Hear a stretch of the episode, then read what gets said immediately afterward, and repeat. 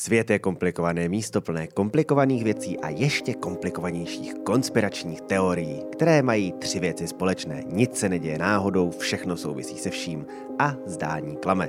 No a abyste se v tom všem komplikovaném vyznali, tak jsem tady já, Honza Palička, se mnou je tady Marek Korejs. Ahoj. A jsou tady nová akta I. Nazdar, zdar. Čau. Eh, Jak si diváci a tohle je náš tradiční apel na to, abyste se na to dívali ve videopodobě, protože je bohatá na rekvizity nás a obrazový materiál, i kromě zvukového, tak ti, kdo se dívají, tak mají komparativní výhodu oproti pouhým posluchačům, protože už si mohli přečíst, co je dnešním naším tématem. A je to Přistání na měsíci. přistání na měsíci, takže jestli jste se někdy koukali na takovou tu velkou svítící kouli, která v noci vám září nad hlavami, tak dnes se na ní podíváme. A je dost možný, že budeme první, kdo se na ní podívají, protože, jak říkají konspirační teorie, člověk na ní dosud nikdy nebyl. Takže vlastně tak. jako možná to prvenství tkví v tom, že si to tady od, Na poprví. na poprvé odjedeme my dva. A ještě bych k tomu dodal, že dneska skutečně je ten díl dost obrazově intenzivní, zejména ve chvíli, kdy se budeme věnovat debunkingu některých těch teorií. Takže opět opakuji apel, puste si nás na videu tentokrát. Jo, jo. Já bych ještě než přejdeme ke konspiračním uh, aktualitám přidal jednu a to se týká mého stižení Alzheimerovou chorobou, protože před natáčením jsem povolal Marka, ať mi jde koupit energetický nápoj. Koukám, že ten svůj si přines a já jsem ho nechal na stole, takže mám smůlu a musíme to dotočit, abych se mohl napít energetického nápoje. Takže omluvte dočasné snížení energie na osobě Honzy Paličky a jdeme na konspirační novinky, které jsou dnes poněkud chudší, ale zase se týkají nejbohatšího člověka na světě. Já bych řekl, že jsou sice o něco chudší, ale o to jsou bohatší. Tak. Ne, to jsem jenom posunul tohle fotku. Já, no, to je chyba, že jsem si zapomněl ten energetiák. Jedem. Tak. Elon Musk. Elon Musk a já Opět začnu řádí na své sociální Twitter. aktualitou, kdy Elon Musk v podstatě předznamenal jedno z našich určitě, určitě budoucích témat. Děkujeme zvukař zvukařovi Ondrovi. Ondra nám přinesl energetiák, takže levely energie se nám vyrovnají. Teď to bude jenom lepší. Každopádně, čau. Čau. Toto není product placement. Elon Musk uh, tak trochu předznamenal jeden z budoucích dílů, který se bude týkat George Soroshe. A sice Elon Musk si tady postěžoval na Soroshe. Uh, Soros reminds me of Magneto, napsal Elon Musk s odkazem na jakousi komiksovou postavičku z Marvelovek. Ano, Marek eh, do asi před pěti minutami nevěděl, kdo je Magneto. Ne, netuším, netuším, omlouvám se. Marek mi totiž původně poslal jenom tady část té konverzace a já mu říkám, hele, a to tam nechceš dát to s tím magnetem, ne, to je úplně skvělý. On, Nevím, "Já nevím, kdo to je." Já nevím, kdo to je.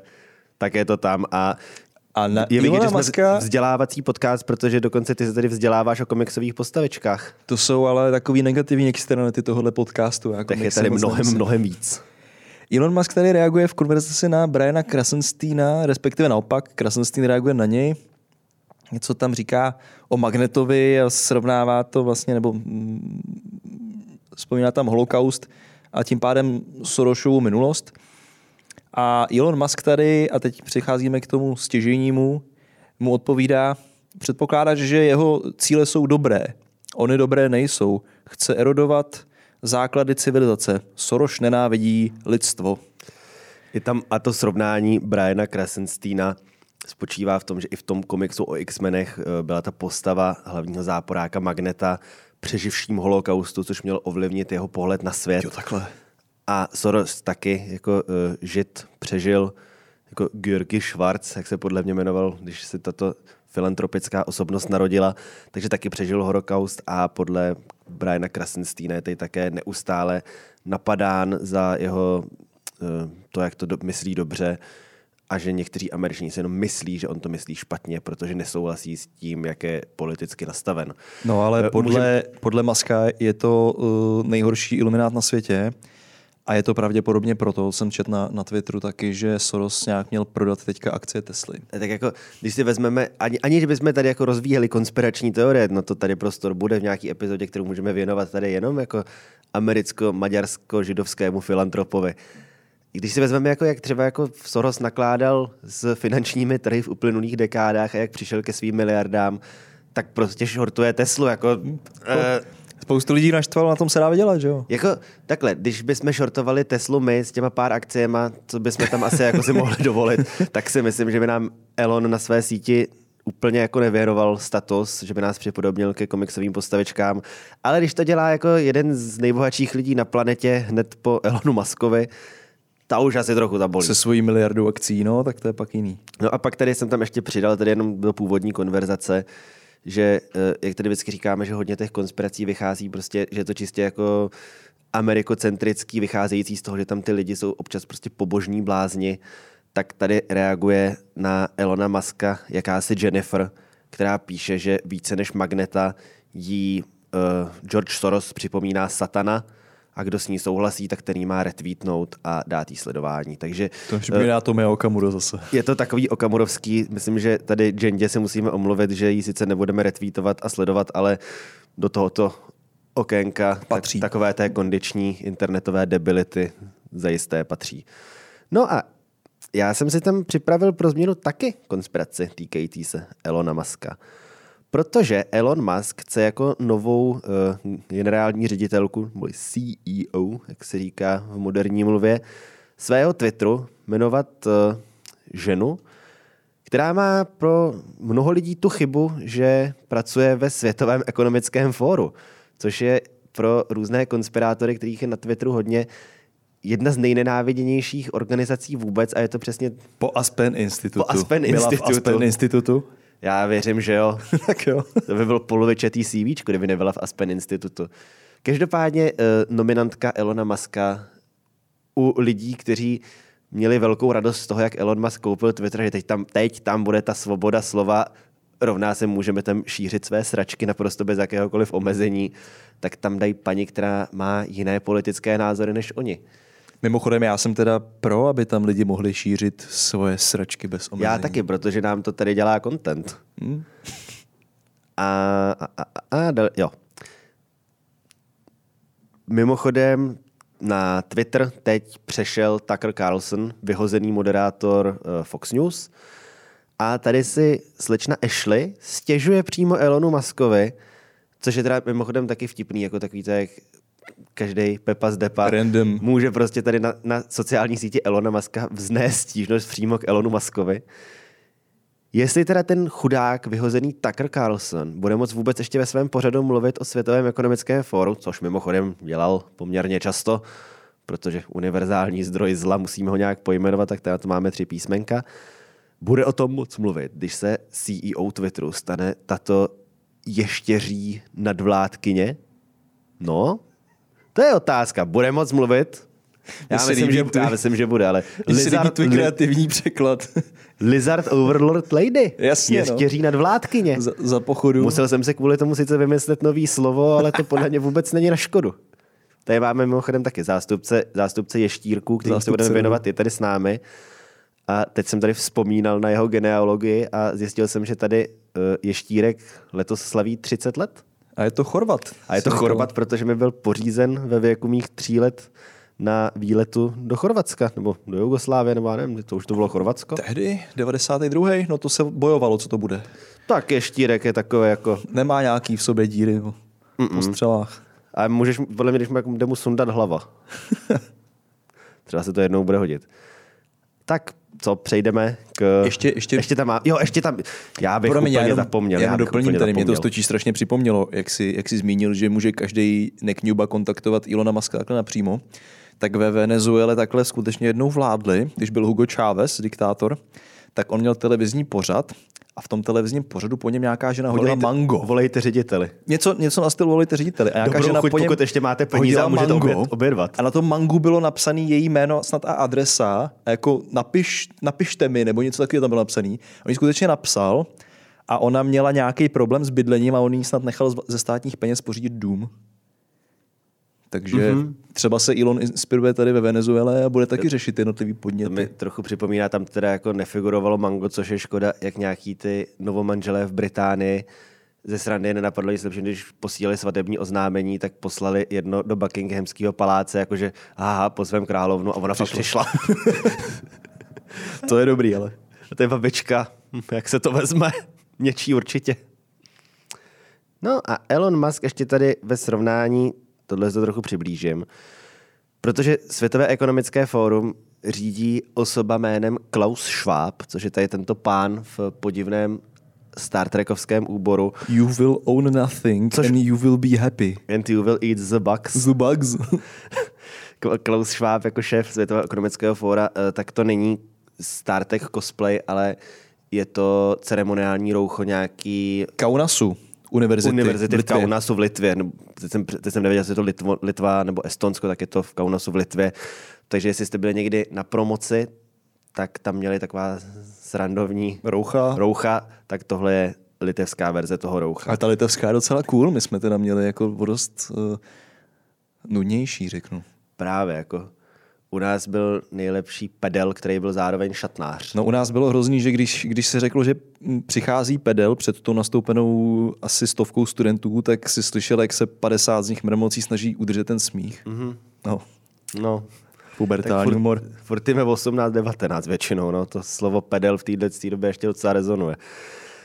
Takže je tady srovnání dosud hodného Elona Muska, který už není hodný, protože je plně srovnatelný se zlým Klausem Švábem, který nás donutí nic nevlastnit a být šťastný Že žerete brouky. a jíst u toho brouky. Protože chce uhlíkovou daň.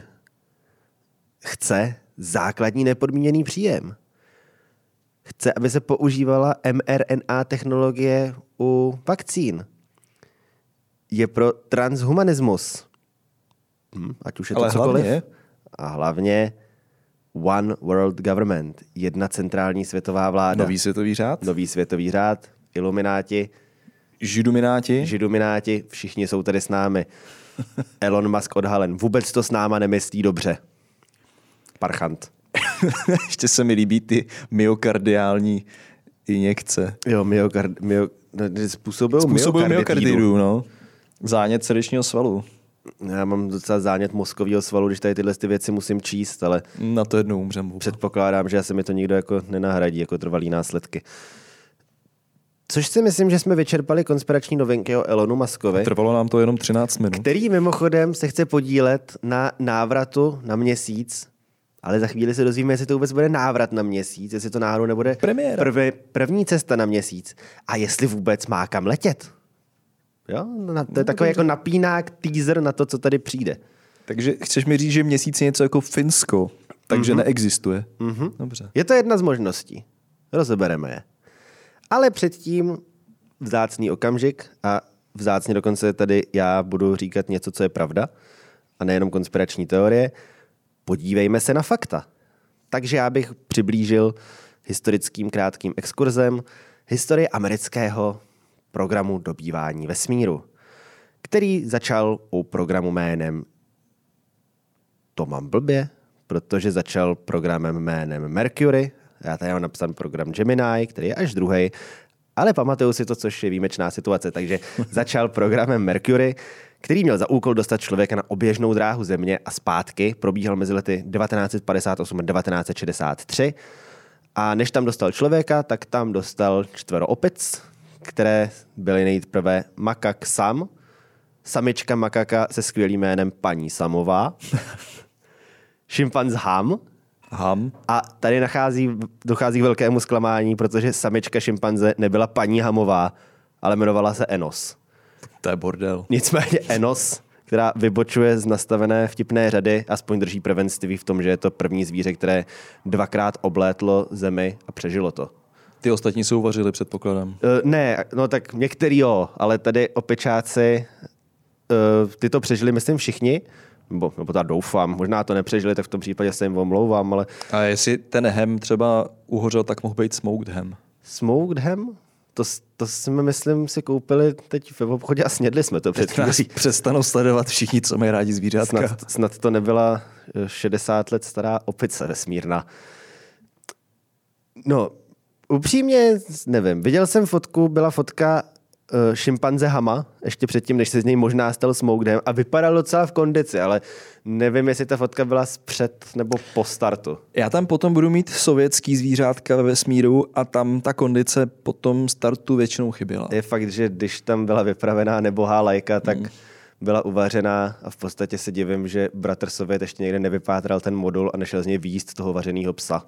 Tam byl jeden pes, fenečka jmenovala se Smelia, myslím, a ta jim dokonce den před startem utekla. Pak ji bohužel našli. Takže ji tam stejně poslali. Jejda. A zkusila to aspoň. Ale věděla, Věděla. tušila. Každopádně, aby se vrátil k programu Mercury, vybralo se několik po tom, co teda to oskoušeli na opičácích. Podle mě to ty opice museli přežít, protože kdyby jim tam furt chcípili, tak tam nepošlou lidi. Není to sovětský svaz. Nebyl bych si tak jistý. Dobře.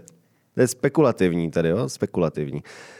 Vybíralo se z vojenských pilotů, protože se předpokládalo, že ta raketa bude nejbližší její řízení vojenský stíhačce.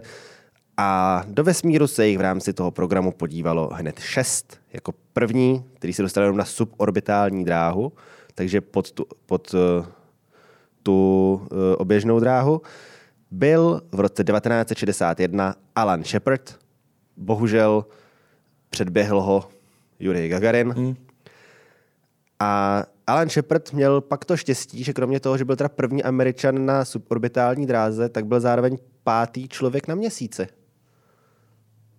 Si to zopakoval, byl populární. A první, co se dostal na tu oběžnou dráhu, že nebyl pod ní, tak byl John Glenn.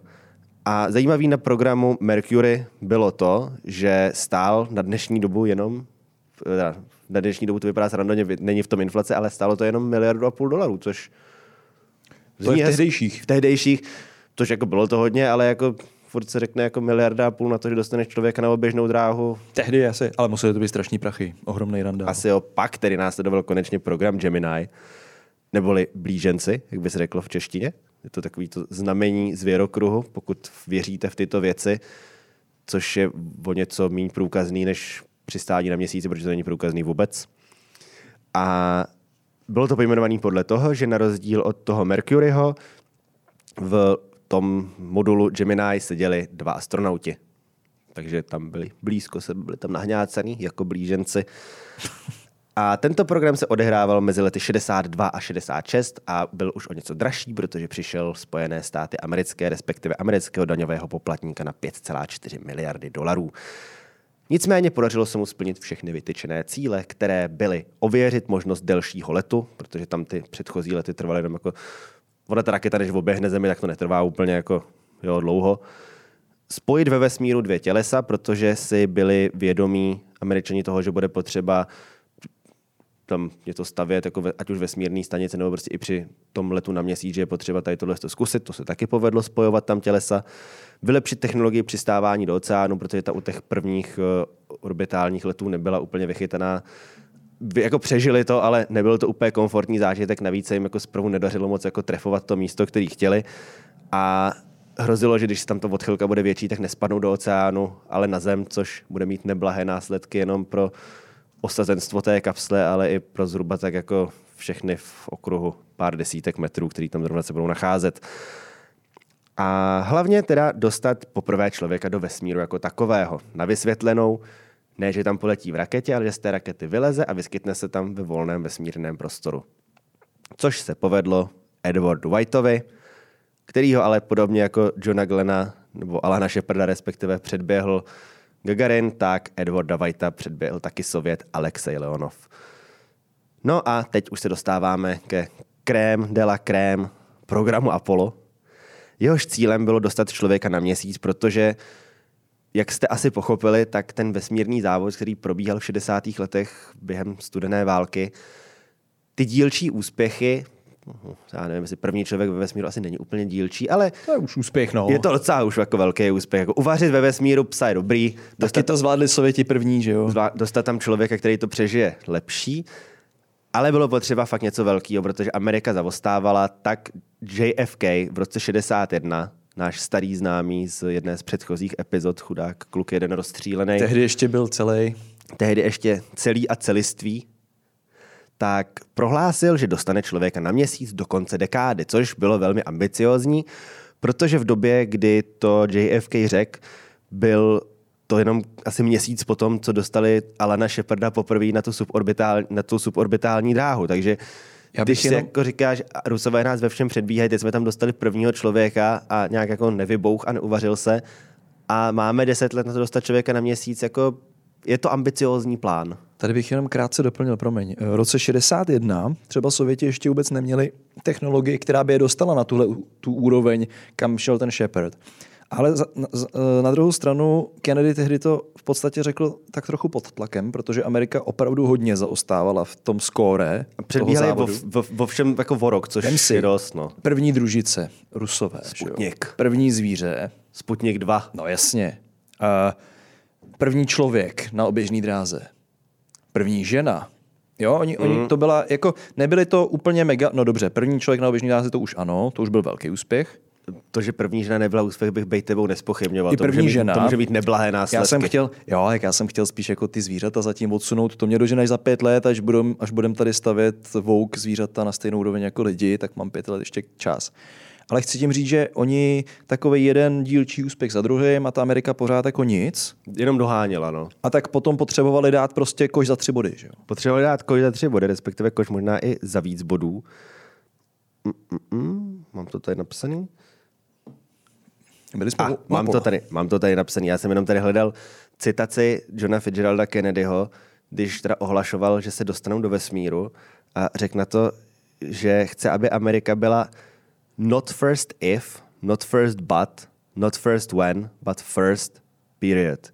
Jinými slovy, že nechce, aby Amerika byla na měsíci první když, první ale, první až, ale prostě první. A tím, jak jsem říkal, že to bylo asi měsíc potom, co byl jako první úspěšně člověk, který se vrátil z vesmíru pod tou orbitální hranicí, tak dost lidí jako na to koukalo a říkalo si, jo, to je jako hezký a to se nestane. Leč, stalo se to. To, že USA nakonec v vesmírném závodu předeběhli Sovětský svaz, bylo dáno trochu tím, že Sovětskému svazu začaly docházet peníze, do kterých se tam Kennedy rozhodl nalejt skutečně hodně, protože předchozí prezident Eisenhower nebyl úplně tomu vesmírnému programu tak nakloněný, považoval to za takový jako výstřelek. A Kennedy přesně přišel s tím, jako zaostáváme za Sovětama a potřebujeme tady patriotického amerického ducha, tak potřebujeme ho povzbudit, tak to tam nalejem a pošleme to tam. No a potom, a to je taková jako krásná, prostě to je krásná jako ukázka tedy jako šíré sovětské duše v celé své nahé kráse. Rusko začalo zaostávat, protože jim zemřel hlavní konstruktér Sergej Koroljev, což byla taková téměř až mýtická postava, protože ani ty astronauti, kteří tam lítali na těch ruských letech, nevěděli, jak se ten člověk jmenuje. Nikdy nebylo jeho jméno, všude to bylo ve zprávách uváděno jenom jako golovný konstruktér, jako hlavní konstruktér, protože se američani báli, teda američani, rusové se báli, že američani, když zjistí, kdo to je, tak ho budou chtít zabít. Jasný. A ani to nemuseli dělat, protože uh, soudruh Koroljev zvládnul zemřít sám po vlastní ose. A mohli si za to Sověti tak trošku sami, protože tohoto milého, chytrého pána během stalinských čistek na pár let zavřeli do gulagu, nechali ho tam někde uh, kutat jakési suroviny. A mu to podlomilo zdraví. Tak brutálně mu to podlomilo hmm. zdraví, že v podstatě jako... Uh, krom, byl, on byl jako fakt skvělý konstruktér, hrozný workoholik a v zásadě jako celou dobu jeho působení ve vesmírném programu mu lékař říkal, pane, vy byste asi neměl takhle makat, tak vás to zabije. Hmm. A taky ho to A zabilo. co se stalo, nestalo? Ono ho to zabilo. Ono ho to zabilo, kdy ještě je tam na to vtipný, že uh, jedna z těch jako verzí je, že měl jít na nějakou operaci, kde se myslel, že mu jenom prasknul žaludeční vřet, když teda mu otevřeli dutinu břišní, zjistili, že to je jenom nějaký masivní nádor a ne teda žaludeční vřet. On jim začal nějak kolabovat a krvácet. Mm-hmm a když ho chtěli intubovat, aby, aby mu, jako mu uvolnili dýchací cesty, tak zjistili, že, jako, že ho v gulagu jak si zmlátili tolik, že má pokřivenou čelist a nemůžou mu tam dát ten tubus. Takže, takže si ho v podstatě tak jako pro futuro zabili sami. Super, no. No a tak to byla, odbo, to byla odbočka jenom k tomu, jak eh, sovětský svaz se choval ke svým drahým vědcům. Jako a... Rusko je od živa země extrémů, můžou být to extrémně dobrý, nebo to extrémně strašný. Kdy je to extrémně dobrý. Tak podívej, mají jako geniální lidi, jenom je prostě sami utejrají často. Mm, pak dobře. Občas tam někdo napsal hezkou knížku. Přesně, no. kultura i technologie, jo, to mají často na výjimečný úrovni, ale ten režim to je... Ty, ty technologie na výjimečný úrovni byly taky tak jako naposledy v té době, o které se tady no, teď jasně. bavíme. Za to si můžou taky sami, že jo? Hmm. Hmm. OK. Každopádně tady pan Koroljev se nám odebral na pravdu boží nebo Leninovu, nebo v co vlastně vůbec věřil jako v tady tu hlavní vysokou bytost. A tím pádem mohl uspět projekt Apollo, který navzdory tomu, že se do něj dalo hodně peněz, tak to chvíli vypadalo, že skončí katastrofálně. Stejně jako katastrofálně skončilo Apollo 1, které ani neodstartovalo a během nějaké testovací fáze schořilo i s trojicí astronautů vevnitř. Na tom je vlastně nejhorší, že umřeli během tréninku. Je to byl to trénink, kde bylo to ani jako, že by se snažili vystřelit, něco tam trénovali, tam prostě byli na zemi v tom modulu, který začal hořet a oni s ním, protože... Tam nějaký problém s tlakem, nebo, mm. nebo co? A hlavně že, tam, hlavně, že tam bylo prostě spousta hořlavých materiálů v tom, kde nikdo moc neřešil jako ani izolaci drátů a podobně. A furt to byla jako věc z raných 60. let, kdy ta technologie jako pokulhávala. Na, na, na, na tehdejší dobu dobrý, na dnešní dobu už by asi jako i studenti nějakých jako středních škol z daných oborů nad tím kroutili hlavou, jako, že to ty lidi může zabít a ono taky, že jo. Takže ideální start programu Apollo tady nebyl. Uhořili uh, astronauti v trojici Grissom White, kteří už byli astronauti z programu Gemini a nováček jménem Sheffy, no příjmením. Ale ani to neodradilo Američany pokračovat v tom projektu, což se nakonec ukázalo, že dobře, každé další Apollo, kterých bylo celkem 17, tak plnilo další a další cíle, zkoušelo nová a nová, nové a nové možnosti. Asi nejzásadnějším úspěchem bylo Apollo 8, což byla první loď, která se dostala z oběžné dráhy Země na oběžnou dráhu Měsíce, což bylo skutečně teda velký úspěch. No a potom hlavně Apollo 11. To byla totiž eh, ta mise, kde se posádka o složení těchto tří švarných jinochů ve složení Neil Armstrong, což je pán vlevo, pak Buzz Aldrin, pán vpravo, dostala na měsíc a pak tam byl ještě pan Collins, což je ten muž uprostřed, který na měsíci nebyl a tak je dost možné, že pokud se nezajímáte o téma, tak o něm slyšíte poprvé. To on plnil roli takového toho, no, když by... jedeš ve čtyřech letech na party a on je ten designated driver. Hmm. Užil Dostaneš střízlivé a řek, se. Řekněme, že si to užil o něco méně než zbylá dvojice. A tady tyto tři hrdinové tedy úspěšně odstartovali z floridského misu Canaveral a kdy máme datum? 20. července 1969 úspěšně dosedli v přistávacím modulu Eagle na povrch měsíce, kde několik hodin tam eh, bylo jim teda nařízeno, že mají spát, že si mají odpočinout, protože byli celý den vzhůru, na což se teda Armstrong s Aldrinem shodli jako... To asi že, nejde. Že ty vole, když jako zrovna přistaneš na měsíci, tak se ti chce dělat všechno možný, jen ne spát. Ale tak jako měli tam nějaký nařízený odpočinek, přípravu, pak tedy se dostali na povrch měsíce, kde Armstrong prohlásil památnou větu o tom, že se jedná o malý krůček pro člověka, ale velký skok pro lidstvo. Procházeli se tam, zjišťovali, jako jaký to tam na tom povrchu měsíce je, jak tam funguje ta snížená gravitace, kterou nejde úplně nasimulovat. Takže tam tak jako různě poskakovali, sbírali tam vzorky povrchu, půdy, kamení, dělali tam různý fyzikální a jiný pokusy. Přišli si hrát s kamením. Přišli si tam kluci hrát s kamením, a po 21 hodinách, pokud se nepletu, 21 hodin a 31 minut, kdy byl teda ten přistávací modul Eagle na poruchu měsíce, z čehož oni asi jako 3 hodiny necelý byli venku, tak se odebrali zpátky za velitelským modulem, v němž tedy seděl chudák pan Collins, který tam na ně střízlivý, střízlivý den čekal a koukal, koukal se tam z oběžné dráhy měsíce na to, jak, jak, jak si kluci hrajou s kamenem, zatímco on tam kliká páčkama.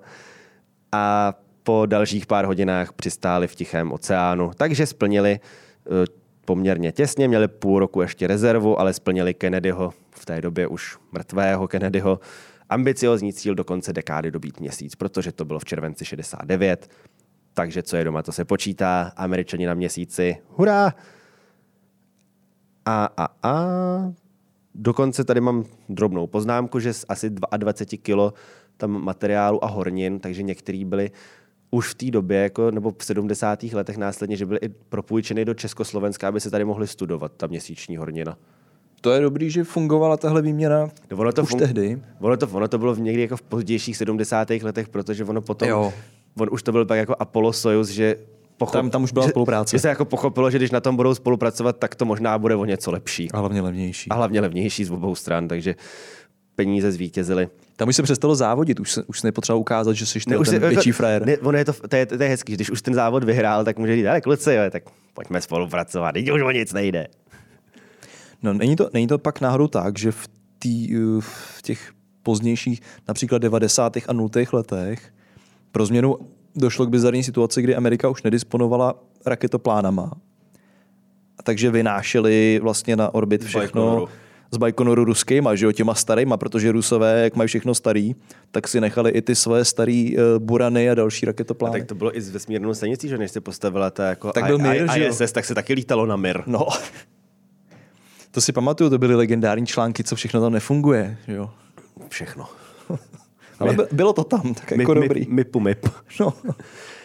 Eh, Na měsíce po Armstrongovi s Aldrinem, kde tedy Armstrong, já vlastně, takhle, já vlastně nevím, jestli je horší tam nebejt, nebo bejt ten věčně druhý. A jako když jsi věčně druhý, tak se aspoň na tom tam měsíce byl. nebejt, než vědět, než celý si že jsi byl druhý. Každopádně teda eh, To, co by ti řekl David, David Svoboda, fair play. že, že jako že, druhý ten, máš že, ten, pora- že ten poražený má být, má být vstřícný a chápavý a respektovat vítěze Přesně závodu. tak. Takže podle Davida Svobody by určitě bylo lepší tam nebejt. David Svoboda by si taky mohl jako po událostech posledních dnů a týdnů jako vypravit na měsíc a třeba tam jako vybudovat stálou pětibojařskou základnu, už tam nějak tak jako zůstat. Vltavaran. Ach jo. Na měsíc se následně po Armstrongovi s Aldrinem podívalo ještě 10 lidí. Máme tady jmený seznam, protože se vyplatí připomínat tyto lidi. Byli to Charles Conrad, Alan Bean, Alan Shepard Jr., Edgar Mitchell, David Scott, James Irwin, James Young, Charles Duke, Eugene Cernan a Harrison Schmidt. Víš, čem byl zajímavý Eugene Cernan? Měl že český předky. Jo. A myslím, nebyl to on s tím krtečkem? Někdo vynesl, že krtečka jiný českou vlajku. Ne, v tom, v, v Kolumbusu byl ten Izraelec, který tam vynesl, tuším. No, Teď jestli se nedopouštím dezinformace. Já teda- Ale ten, myslím, že ten izraelský, ten, který bohužel teda zemřel, že jo, v roce 2003, tak tam nesl nějaký český prvek. Byla tam vlajka a krteček, to je fakt. A nebo možná, co, co to bylo jako na mezinárodní tý vesmírné stanici. Já budu podvádět a trošku to pogooglím. podívej se byl na to na Google. Byl to Ilan Ramon, byl to Izraelec. Ten člověk, o kterém mluvím. A co tam vnesl českého? Teď to právě chci najít. Ne- Jestli nám tam to, to vůbec něco nesl. Je dost možný, že ne? Je dost možný, že ne. To je Sakryš. napínavý tohle. Já myslím, že to necháme bejt. A podívej se, jestli to byl teda Eugene Cernan, kdo tam vynes krtečka. Krteček in space. Já dám Jako Miloš Zem- nejlepší Miloš Zem- věta Eugene Cernan Krteček. Miloš Zeman prokazatelně vynesl krtečka do Číny, tak se podíváme, jestli Eugene Cernan ho vynesl ještě dál. Tak pardon, byl to Andrew Feustel, který to vynesl někdy před 12 lety, vynesl krtečka, protože jeho eh, manželka má z části český původ. Eugene Cernan tam šlo o ten původ, myslím. Že on byl nějak Slovák nebo něco takového. No, byl nějaký potomek nějakých lidí, co emigrovali podle mě Tak. ještě jako z Rakouska, Uherska. A nevím, proč mi tam skočil ten Ilan Ramon z Izraele. Možná někdo chytřejší eh, Nás nebo znalejší, doplní. kdo nás poslouchá, tak si vzpomene. Nemůžeme vědět všechno. Tak. A ještě než přejdeme k těm velkým konspiračním teoriím na téma přistání na měsíci, respektive nepřistání na měsíci, tak já tady mám takový jako téměř až one-linery drob, drobných věcí konspiračních, jenom takové jako hemžení. Ku příkladu to, že už skoro 100 let před přistáním na měsíci ho velmi exaktně nepředpověděl nikdo jiný než Jules Verne. Jejda. Protože Jules Verne v roce 1865 vydal knihu jménem Ze země na měsíc, kde psal v té době o nepředstavitelné věci, a to letu na měsíc, který měla podniknout, hádej, kolika člená posádka. Tří? Byla to tříčlená posádka. Uh. Hádej, kam tento francouzský spisovatel umístil start mise na měsíc. Asi to nebyl Baikonur. Začneme vylučovací metodou. Byla to Florida. Ještě jsem chtěl zmínit, že to nebylo Brno asi. Nebylo. Dobrý. Byla to Florida a ku podivu to místo, kam dal uh, on ve svém románu tedy vystřelil tam tu kapsli s těmi astronauty kanónem. Tak tam, kam umístil kanon, tak to ku bylo asi jenom 250 km od toho misu Canaveral, který pak byl určen Američany jako nejvhodnější místo, odkud to odstartovat. A to dělo, které je tam vystřelilo, se jmenovalo Kolumbiáda na počest Krištofa Kolumbuse jako objevitele Ameriky.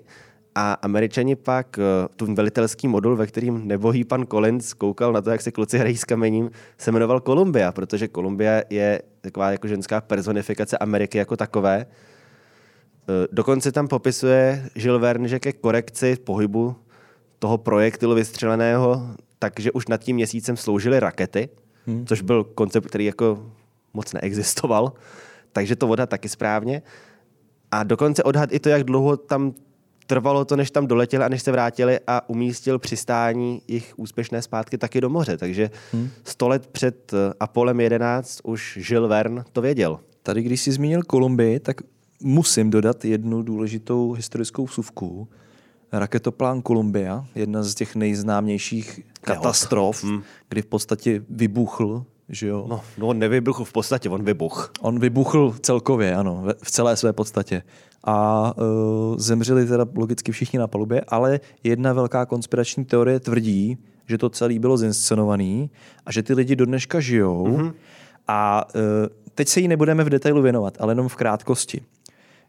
Někteří z těch lidí, kteří tam tehdy zemřeli, mají totiž například sourozence. Ti sourozenci nepřekvapivě vypadají dost jako oni a sdílí s nimi například příjmení. Takže mm. nějaký mentálové našli tyhle ty lidi, do dneška je otravují, takže třeba někde přepadnou na ulici nebo jim píšou vy. maily, přesně, to jste vy, vy podvodníci. A uh, věří tomu, že to celý uh, inscenovali nějaký tajné služby.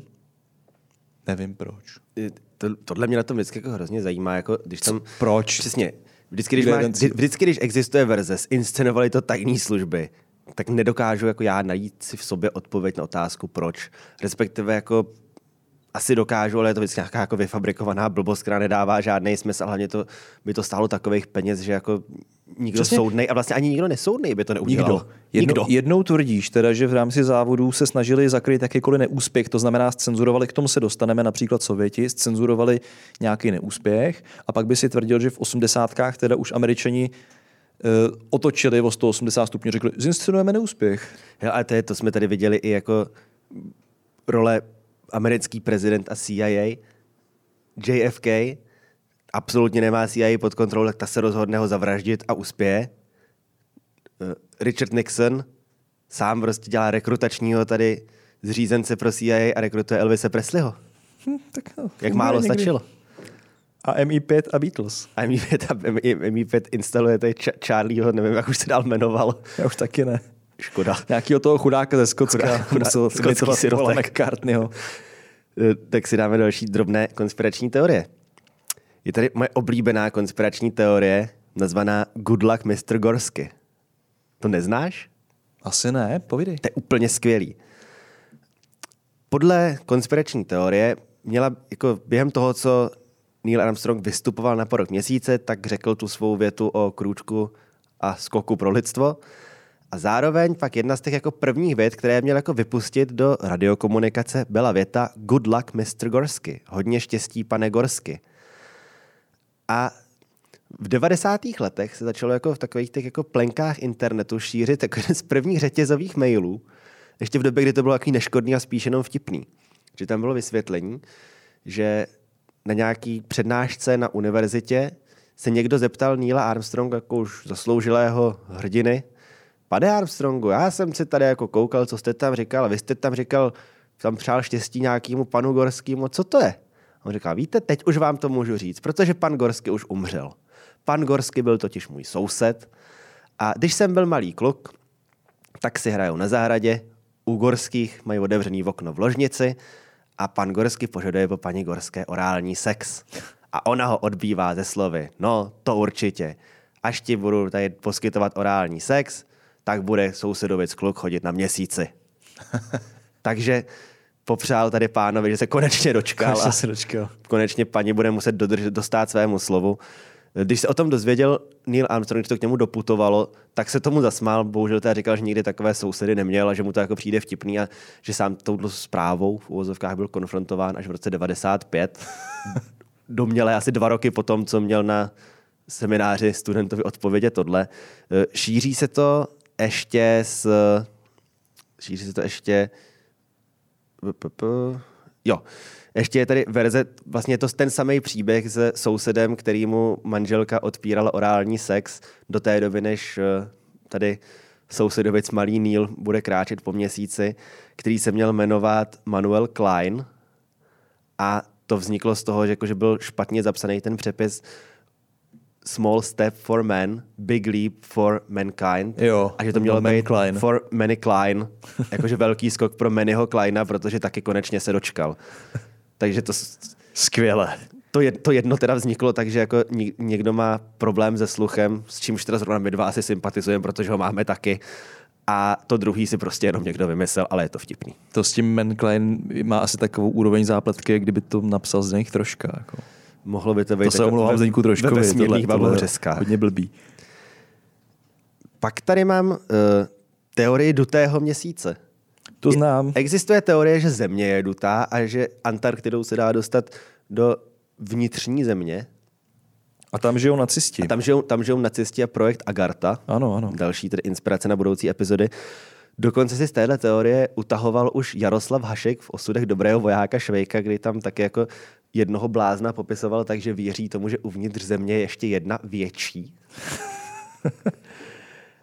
A nicméně teorie důležitého měsíce uh, není nic takhle jako pravěkého. Je to něco, co vzniklo až po misi Apollo 12, kde došlo k takovému fascinujícímu pokusu, že astronauti umístili na povrch měsíce seismograf a pak prostě nadskočili tím lunárním modulem a přirazili ho zpátky, čím způsobil jako malý lokální zemětřeseníčko.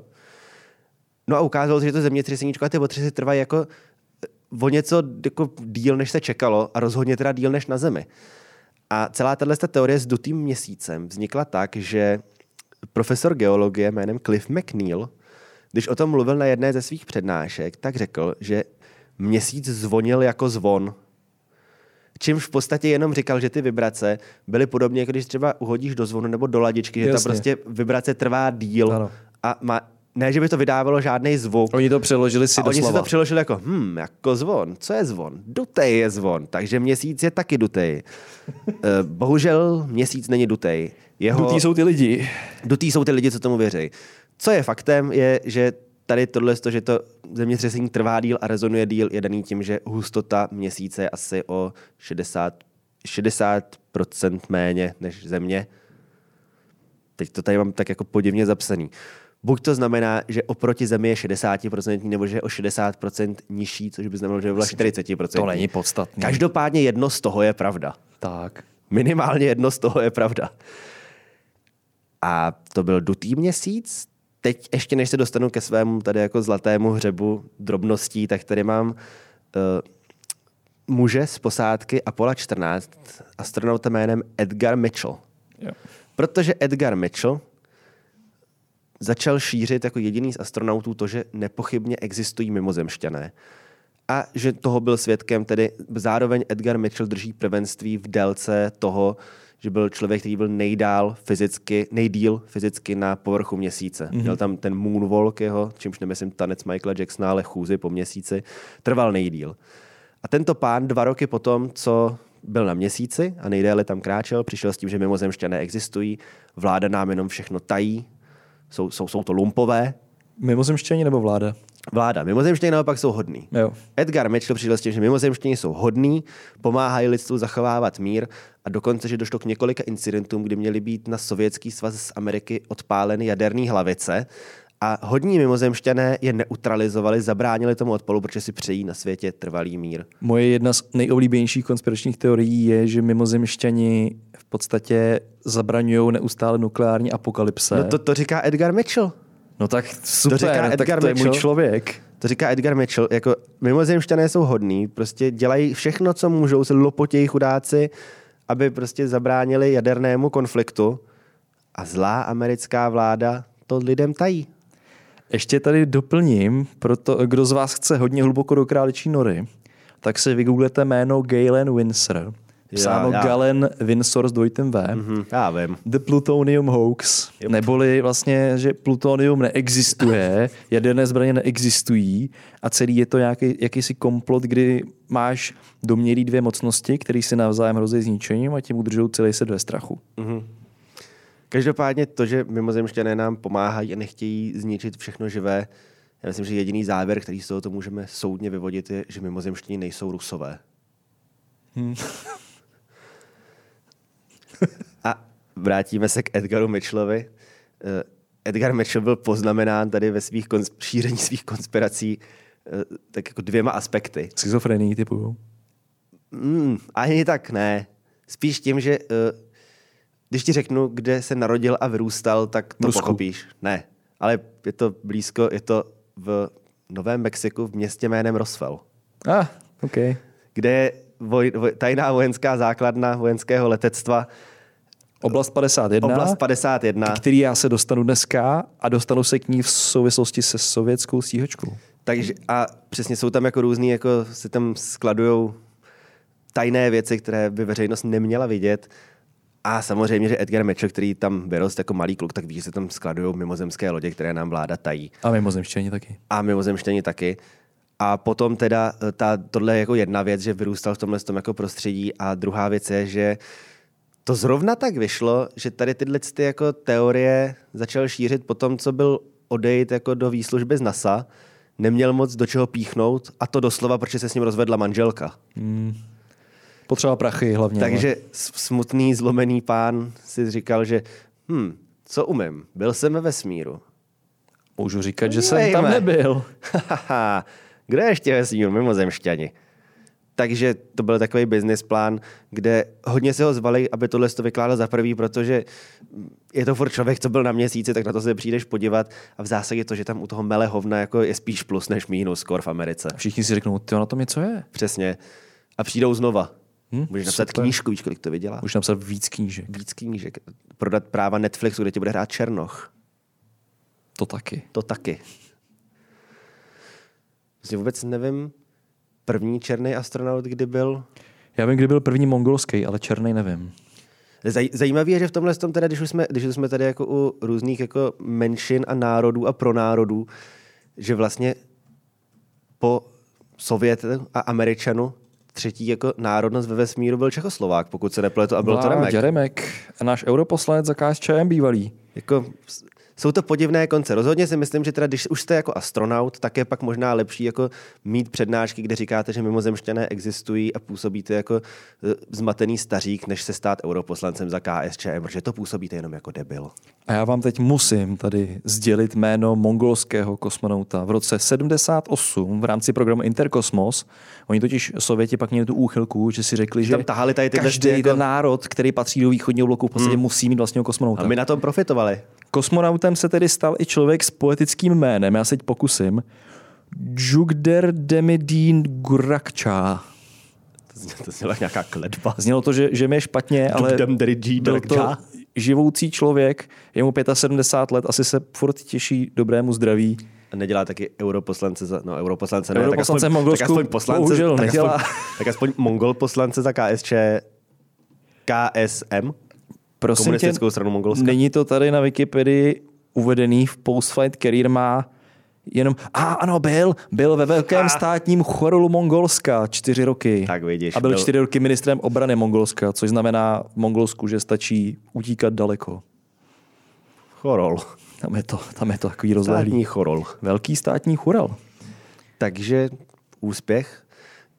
A podle mě pak byl někdy v těch Kolumbiích, že tam byl první teda afroamerický astronaut. Je to možný. Už tam určitě nějaký černoch byl. Ne, jako byli tam, byli tam pak, tam, že už tam byl taky kde kdo jako na těch vesmírných stanicích, tam už přesně jako to, to bylo těch národností docela dost. Jo, jo. Oni třeba Rusové často lítali s Indama. Indů tam bylo hned několik. Šikovní kluci, no. Máš tam ještě něco? Mám tady to poslední. A to je to, že k přistání na měsíci, pozor pěkně, poslouchejte pozorně, k přistání na měsíci nedošlo, protože žádný měsíc neexistuje. Víš proč? Protože je to hologram. Něco jako AJ Rimmer. Mhm. Je to hologram, každou noc, každý večer, když se díváte na měsíc, vidíte jenom hologram. A jsou dokonce tři vysvětlení, proč je měsíc hologram. Vysvětlení číslo jedna. Měsíc je hologram, protože nikdy neexistoval. Ale moci páni se nás snaží všechny zmást a tak v souladu Rusové, Američani, Číňani, Židumináti a všichni tyhle ty každou noc postupně zapínají světlomety jako Batmana a dělají měsíc, protože lidi jsou na to zvyklí. Co dělají v Severní Koreji, když tam nemají elektřinu? Tam nemají měsíc. Tam nemají měsíc. Dobrý, hotovo, vyřízeno. Byl jsi tam někdy? Viděl jsi tam měsíc? Ne. Nebyl. Vysvětlení číslo dva. Měsíc je prosím pěkně hologram, protože původně existoval, ale během americko-sovětského závodu o vesmír byl nedopatřením zničen a obě dvě mocnosti se tak jako moc styděli přiznat to lidu, že se radši dohodli na tom, že tam budou vysílat každou noc ten hologram, aby se prostě řeklo, hm, podívejte, teď to jsou úplně idioti, oni to A zničili. jak ho zničili, že jej nabourali, nebo? Já si, možná do něj jako tam Buzz Aldrin moc mlátil geo- geologickým kladívkem a prostě ťuknul do toho, jako, takového toho bodu jako měkkýho, kde to prostě... A odpinknul z oběžný dráhy někam. Jo? Ještě stačili Pryč. uletět v modelu Eagle, ale měsíc už prostě Měsíc ten, už byl pryč. ten už je upluta. Takže za A neexistoval nikdy. Za B existoval a byl zničen a snaží se to utajit. A za C, a to je nejhorší, existuje do posud, akorát se tam děje něco, o čem nechtějí, aby jsme věděli, tak přesto vysílají ten hologram, aby to vypadalo, že se tam neděje nic. A co se tam děje? Můžou tam být tajné základny. Nacistů. Ty jsou až na odvrácené straně. Jo, a komunikují s těma na Antarktidě. Mhm. Jo, dobrý, teď už mi to dává celý smysl. A tučňáci jsou vysílače. Tuč, jo, takhle. Jsou na Antarktidě tučňáci asi, jo. Pravděpodobně jo, protože tam potřebuješ vysílače. Tak. To je hlava. Tak. Ještě teda, když tu máš toho Baze Aldrina, tak já si neodpustím jednu, Baze Aldrina. jednu, jednu uh, poznámku k Bazi Aldrinovi. On teda ještě pořád žije, mu asi 93. V poslední době plnil zejména bulvární uh, stránky tím, že se soudil s vlastníma dětma, protože jeho děti se snažili získat kontrolu nad jeho financema a sociálníma účtama, což se mu moc nelíbilo. To by mě taky Což trošku chápu. rozladilo. To by mě taky rozladilo. Když bych byl 168-letý vitální stařík, taky by mě to rozladilo. Ale Buzz Aldrin asi před 20 lety, konkrétně v roce 2002 tuším, Tyhle, byl pojď, protagonistou, ano, Já, já jsem prostě, ale já jsem v tomhle tom jako mimo celoživotně, když si řekl před 20 lety, já si říkal, "O, to bylo nějaký 80. léta. V roce 2002. já tohle začnu znova, kdybychom to chtěli na Já TikTok. Nemám to rád. Buzz Aldrin v roce 2002 byl protagonistou asi nejznámějšího uh, konspy skandálu spojeného s cestama do vesmíru. A sice, když ho v lobby nějakého hotelu přepadl uh, konspirační dokumentarista Bart Sibrel.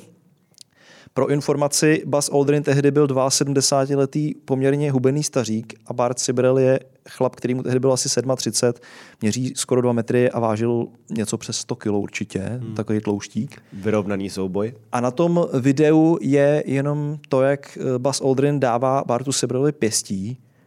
A to proto, protože Bart Sibrel ho tam údajně vylákal pod rouškou nějakého normálního interview, načež mu začal klást tyhle ty konspirační kretenský dotazy. Proč lžete? Proč lžete, doslova. A uh, Buzz Aldrin pak říkal, že, že se tam nějak na něj tlačil a on tam byl s nějakou vnučkou nebo s čím a bál se prostě o její bezpečí, tak mu prostě jako vlepil. A bylo. Hmm. A Je to, je to uh, myslím, že i na YouTube, ten, ten incident se můžete podívat. No, možná vynechám, ale... ba, ba, Bart Sibrel natočil dokument, nebo dokument, konspy dokument, který se jmenuje, tuším nějak jako, že The Funny Thing That Happened on the Way to the Moon. A on tam zmiňuje přesně ty blbosti, které si dneska probereme. Takže já tady plynule předávám Plynule slovo spíš. Markovi, já to budeme tak glosovat. Já jsem tady měl něco, co mělo připomínat fakta a drobné konspirační teorie a Marek se pustí do těch hlavních konspiračních teorií, Klidně glosuj. kterými nám odhalí, proč k přistání na měsíci nedošlo. Tak, přesně tak. Eh, Načínáme 55. minutu našeho 20-minutového dílu Do hajzlu. a začínáme s první konspirační teorií. to je čím dál horší tohle. Takže první se týká stínů. A jak tady můžete vidět na fotce, tak ty stíny nejsou rovnoběžné. Stín kosmonauta, stín nějaké té tyče, Tyče. tak nejsou rovnoběžné, ale zbíhají se. A to i ten Bart Sibrel tvrdí, že je problém. Podle zastánců konspiračních teorií je to jeden z důkazů, že přistání na měsíci bylo sfalšováno. Protože pokud jediným zdrojem světla by bylo slunce, tak ty stíny by přece měly být rovnoběžné. Nedokazuje to tedy náhodou, že celá ta scéna byla vytvořena ve filmovém studiu? A natáčel to Stanley Kubrick. K tomu se dostaneme potom. Dobře. No, nedokazuje, protože kopec. vědci vysvětlují, že eh, tenhle ten efekt se dá reprodukovat i na povrchu eh, země. Když eh, pozoruješ někdy jev, kdy kvůli perspektivě se rovnoběžný linie jeví jako nerovnoběžný. Jo, protože tam je kopec. Například. Hmm. Jo. Tak. Takže pokud se na, zkráceně řečeno, když se na dvojrozměrnou rovinu snažíš přenést trojrozměrnou situaci, tak uh, se může stát, že ty čáry budou dělat různý jako vylomeniny, hmm. který bys původně nepředpokládal. Mimochodem umělci to, tenhle ten princip používají. Jo, umělci fakt jako, že s čárama dělají různý vylomeniny. Různý čáry dělají s čárama. Mhm, mhm. A sportovci taky. Takže tak, mám tady době. jeden příklad, kdy, když to může člověk ověřit, když, když jdeš ven, uh, zatímco slunce už je na obloze nízko, tak se můžeš podívat, že stíny prostě nebudou rovnoběžný různých věcí. Hm. Jo, budeš stát, vedle tebe bude stát kolega a překvapivě se to bude zbíhat. No. Nehledě na to, že když to fotíš ještě foťákem z 60. let, tak tam prostě máš jako hloubku ostrosti takové, jako, že moc jako nepoznáš, že ty věci třeba nejsou úplně vedle Přesně, sebe, ale jsou, jako- že jsou od sebe pár metrů. Jo? Fotili bramborou doslova. A jako oni fotili Hazelbladem, který, nebo Hazelbladem tím foťákem, který jako i dneska stojí asi čtvrt milionu, ta jeho jako moderní variace a je fakt jako dobrý, ale K tomu se taky dostaneme. Je se k tomu, já- Jeden z dalších problémů je samotný ten foťák. Každopádně pojďme na teorii číslo dvě, a to je, že astronauti z Apollo nemohli přežít radiační pole Země. Mm-hmm. A Zemi obklopuje pásmo nabitých částic, známé jako Van Allenův radiační pás. A tady ta teorie se zabývá tím, že teda pokud nás obklopuje radiační pás a oni ním prošli, tak měli zemřít. tak měli zemřít. A jak je tedy možné, že nezemřeli? No a tady to vysvětlení eh, je trošku složitější a podle vědců se dá přirovnat k chůzi na rozpálených uhlících. V překladu do ličtiny pro pětiletý děti, pokud děláš něco nebezpečného po dostatečně krátkou dobu, Tak to jako tak to ne. nezanechá to poškození natolik veliký, aby, aby eh, ti to zabilo, anebo ještě v lepším případě, aby ti to vůbec něco udělalo. Mm. Takže pokud jdeš po rozpálených ulicích, víme, že to je možný, pokud dodržuješ určitý opatření, určitou techniku, jdeš velmi rychle například. Že? jo? Takže pokud oni tím proletěli dostatečnou rychlostí, což Tam prej proletěli, tak byli vlastně v pohodě a nic se jim nestalo. Mně se u tohohle z toho líbí to vysvětlení, jako že eh, všechny ty mezinárodní stanice a tohle, že jsou pod tím pásmem. Takže to znamená, že tam do toho pásma nesmíš se podívat ani dnes po 50 nebo kolika 60 letech. Ano, samozřejmě, že jsou pod tím, protože jako by si akorát přidával práce a stálo by všechno víc tam dopravy, kdyby byly nad tím, protože to tomu, to tomu přidá hezkých pár stovek tisíc kilometrů. Poprosím tě o další fotku. Prosím, hezky, tady je. Tak, tady máme fotku s vlajkou. Ta je ikonická. A ta vlajka uh, vlaje.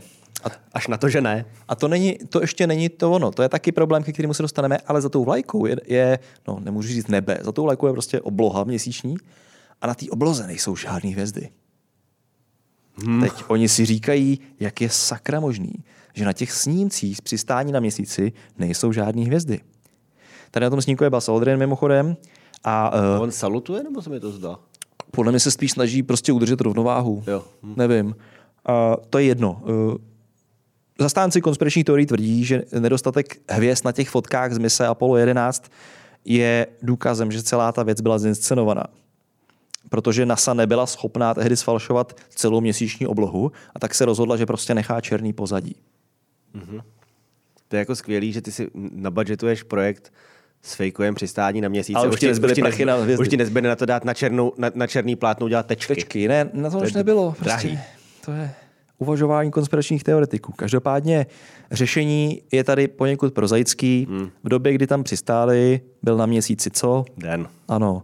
Co osvětlovalo měsíc? slunce, Ano. Pokud ti osvětluje měsíc slunce, nevidíš hvězdy. ano. jako, takhle, Hotovo. můžeme tento pokus dokonce zreprodukovat v podmínkách matičky země. Výjděte ve dne na ulici a hledejte hvězdy. Kolik jich najdete? Málo. Málo. A když nějaké vidíte, tak vyhledejte odbornou pomoc, protože to může svědčit o, aktu, o akutní intoxik, intok, ne, ne, ne, ne. Intoxikaci. intoxikaci. Tak já už jsem možná taky intoxikovaný, ale jenom energetiákem.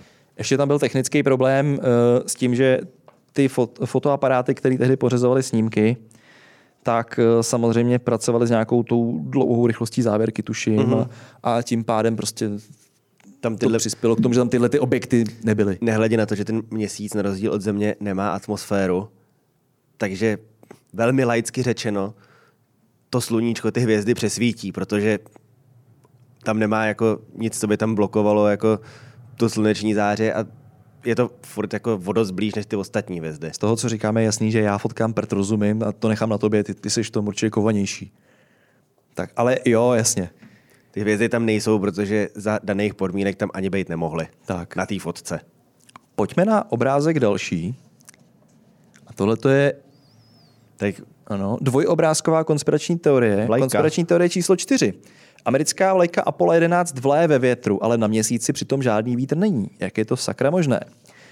není to, co tím, tady že, máte, Není to tím, že nevlaje? to, co, no ano, hmm. k tomu se dostaneme. Ta vlajka totiž nevlaje.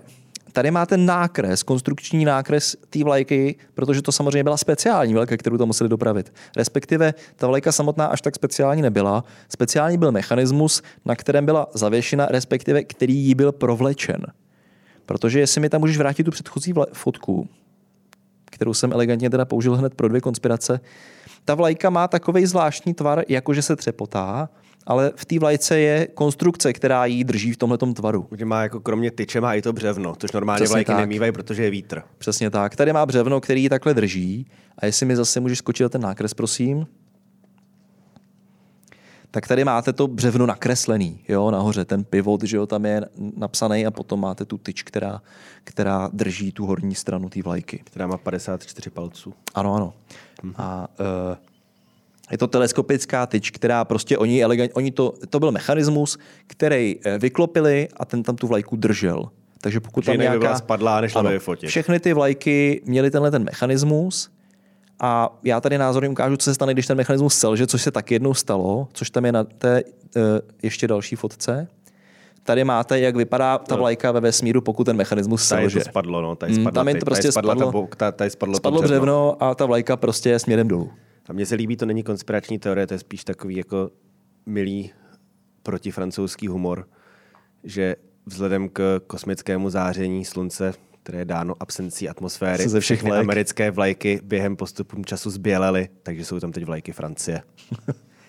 A můžeš prosím tě o fotku zpátky? Toto. Jo, jo. Tohle to je jenom rozebraný ten mechanismus. Vidíte, že to je fakt rolovací, protože samozřejmě důležitou roli hrál prostor. Hmm. Když jste někoho chtěli v podmínkách 60. let vyslat do vesmíru, tak se počítalo každý deko. Takže ten mechanismus byl poměrně složitý i u takhle jednoduchých věcí a tím pádem čas od času mohl i selhat. Tak, Dál? Můžeme dál. Konspirační teorie číslo 5. A ano, tady potřebuji tuhle tu fotku. Konspirační číslo, eh, teorie číslo 5 tvrdí, že přistání na měsíci je podvod, protože fotoaparát Neila Armstronga není vidět. A tady opět pomáhá fotografie, kdy máme v masce Baze Aldrina je vidět Neil Armstrong. Mm-hmm. A Neil Armstrong tam má ručičky před sebou, ale není v nich žádný fotoaparát. Jak je to sakra možné? Protože Skeptici zvětšení poukazují na to, že Armstrong nedrží nic v ruce, tak čím asi mohl fotit? Mno. Armstrong totiž nemohl po měsíci chodit s klasickým ručním fotoaparátem z obchodu. Potřeboval něco, s čím by se dalo snadno manipulovat. A proto mu ten fotoaparát připevnili dopředu na skafandr, což je na další fotografii, jestli můžu poprosit. Ano, tady máte znázorněný, jak to vypadalo. On měl na sobě takhle připevněný ten fotoaparát. Ten fotoaparát má, jak už tady Honza zmínil, svůj název, je to Hasselbladův vesmírný fotoaparát. Prodává se i v nevesmírné verzi a je kvalitní. Pokud jste bohatí, můžete si ho dopřát. A přesně proto tam tehdy byl.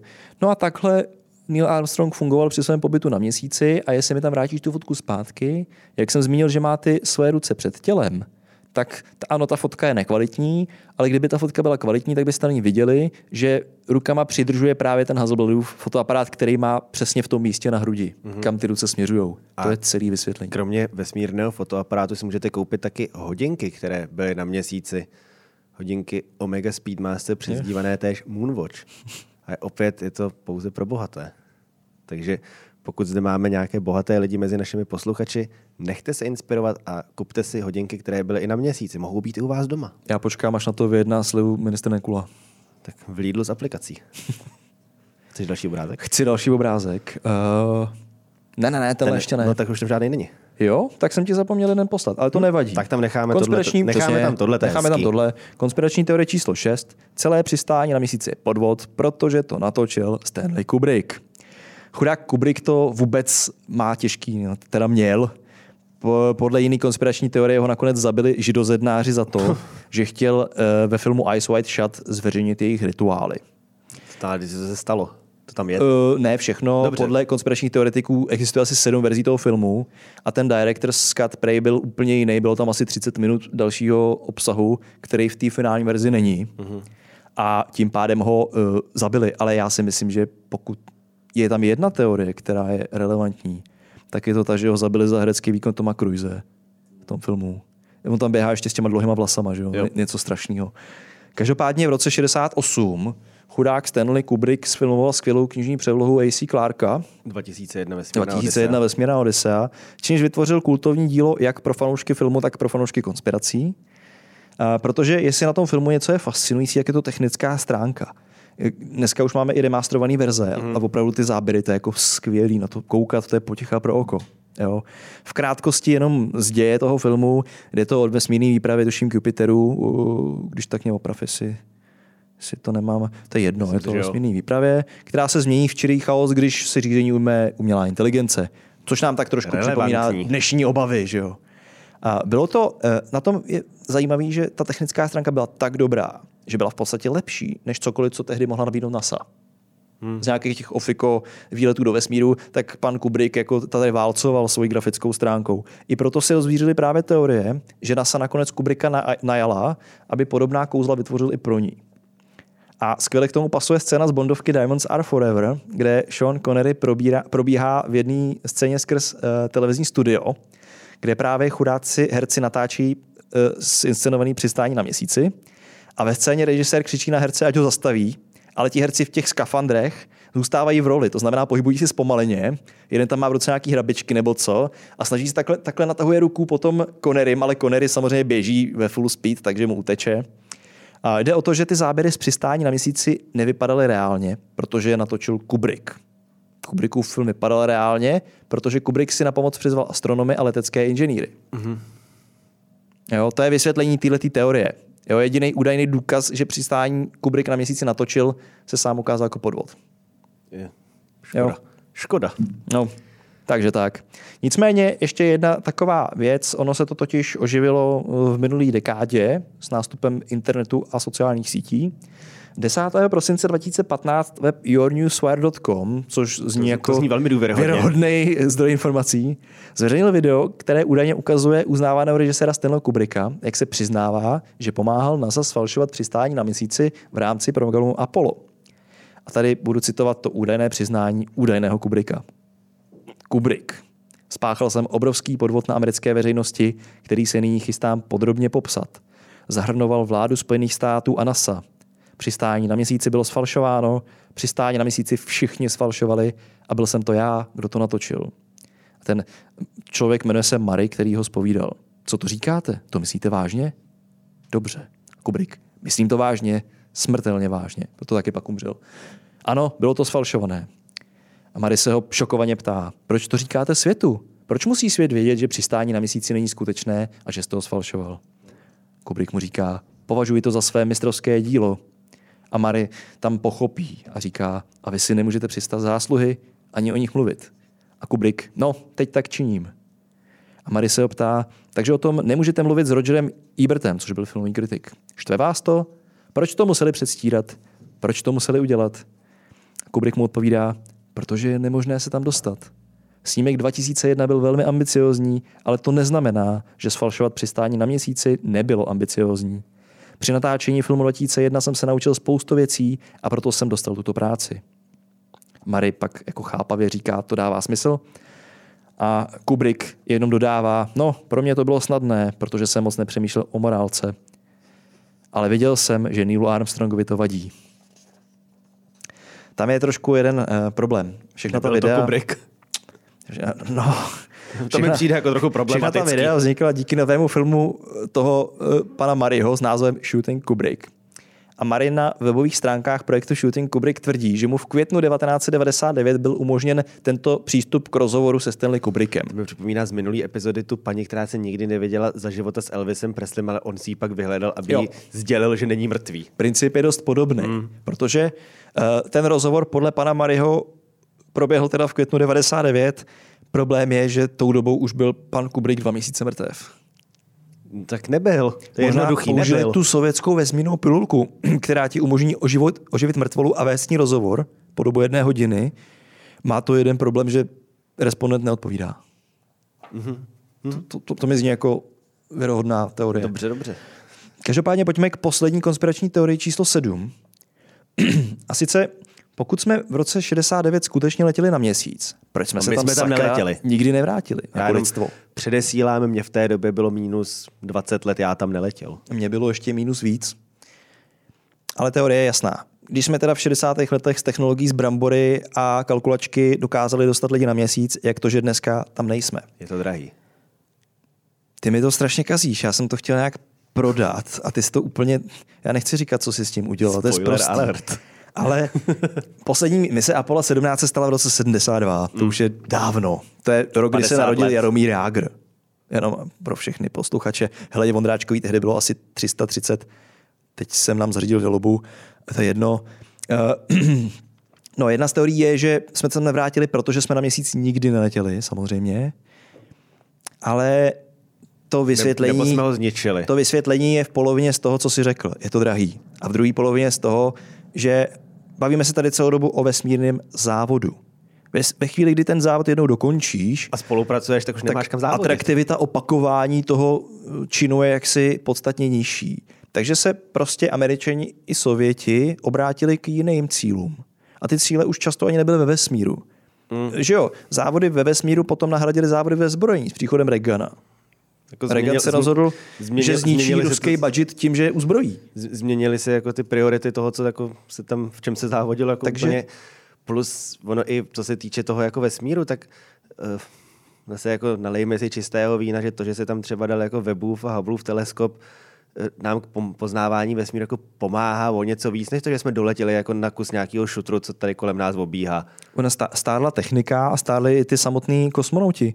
Teď v 80. letech uh, jeden ten sovětský kosmonaut, tomu už bylo asi 54, když letěl po třetí nebo po čtvrtý. Jo? A pak se to stalo v podstatě normou, že tam lítali lidi kolem věku, uh, ve věku kolem 50 let. Mm. Přičemž na počátku lítali takový jako Ví ty 25 pozdní no. třicátníci, občas čtyřicátníci. No, dvacátníci byli výjimka. To byly jako, když měli mimořádný talent. Jo.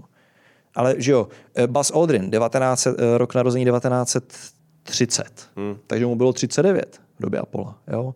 Ale posunulo se to někam k těm 50 letům a i někdy vejš. Takže ta pozornost ve zkratce se obrátila k programu raketoplánu, k Mezinárodní vesmírné stanici. K těm teleskopům, Tak. plus jenom k bezpilotním družicím, které nám umožňují poznat jako mnohem vzdálenější kouty toho vesmíru. To no. neznamená, že se nemůže někdy lidstvo k měsíci znova obrátit, Jsou ale dokonce jako, není to mluví, priorita. mluví se o tom, že by se to dělalo, ale furt je to takový... Neříkal jako, to Donald Trump, když zakládal tu Space Force, něco takového? Já jsem, Já, asi, já asi nevím. možná, On říkal jo. všecko možný. Jako podle mě říkali, tam postaví zeď. McDonald's tam postaví. Zeď a McDonald's. No, takže to bylo našich sedm hlavních konspiračních teorií k měsíci. A? A nyní je čas se s měsícem rozloučit. Ahoj. Papa. Takže ano, to bylo takové jako naše improvizované, protože jsme tady diskutovali, co dál, protože opět se nám stala naše stará dobrá věc, že 20-minutový podcast již trvá hodinu a 20 minut. Ale zároveň Marek má ještě připravenou uh, sovětskou linku tady, takže byla by škoda vás o sovětskou linku ochodit, takže to neuděláme. Teď to uzavřeme tady s americkým přistáním, zamáváme si, zamáváme měsíci a vrátíme se do vesmíru se sovětským svazem v takové bonusov-suvkové krátko epizodě, která vznikne Rudé epizodě. je to rudá epizoda, rudý měsíc. To je, to je to, ještě já to ukončím anekdotou, kterou jsem poprvé slyšel, když mi bylo asi sedm. Jak je vesmírný závod, kdy už jako se blíží rakety jak Američanů, tak Sovětů k měsíci a Američani volají Houstone, což je blbost, protože to bylo na misu Canaveral, ale to je jedno. Z, jako, zlidověle je Houston. Houstone, máme problém. Co se děje? No, Sověti už se chystají na přistání. No tak leďte za nima, nechte je přistát. Jusne, Sověti už vylízají. V pohodě, tak přistaňte, pohodička, koukejte na to. Jusne, Sověti začali natírat měsíc na červeno. No, tak šáněte tady do skřínky 2C, vytáhněte bílou barvu, počkejte, až to natřelo, napiš na to Coca-Cola. To myslím, že finito. Děkujeme. Za Děkujem. To, děkujeme, že jste to doposlouchali až sem. Tentokrát se sluší obzvlášť poděkovat. A vidíme se u sovětské mikroepizody, kterou Za týden. natočíme asi za týden, ale my ji natočíme teď a vy uvidíte za týden. Papa. Čau.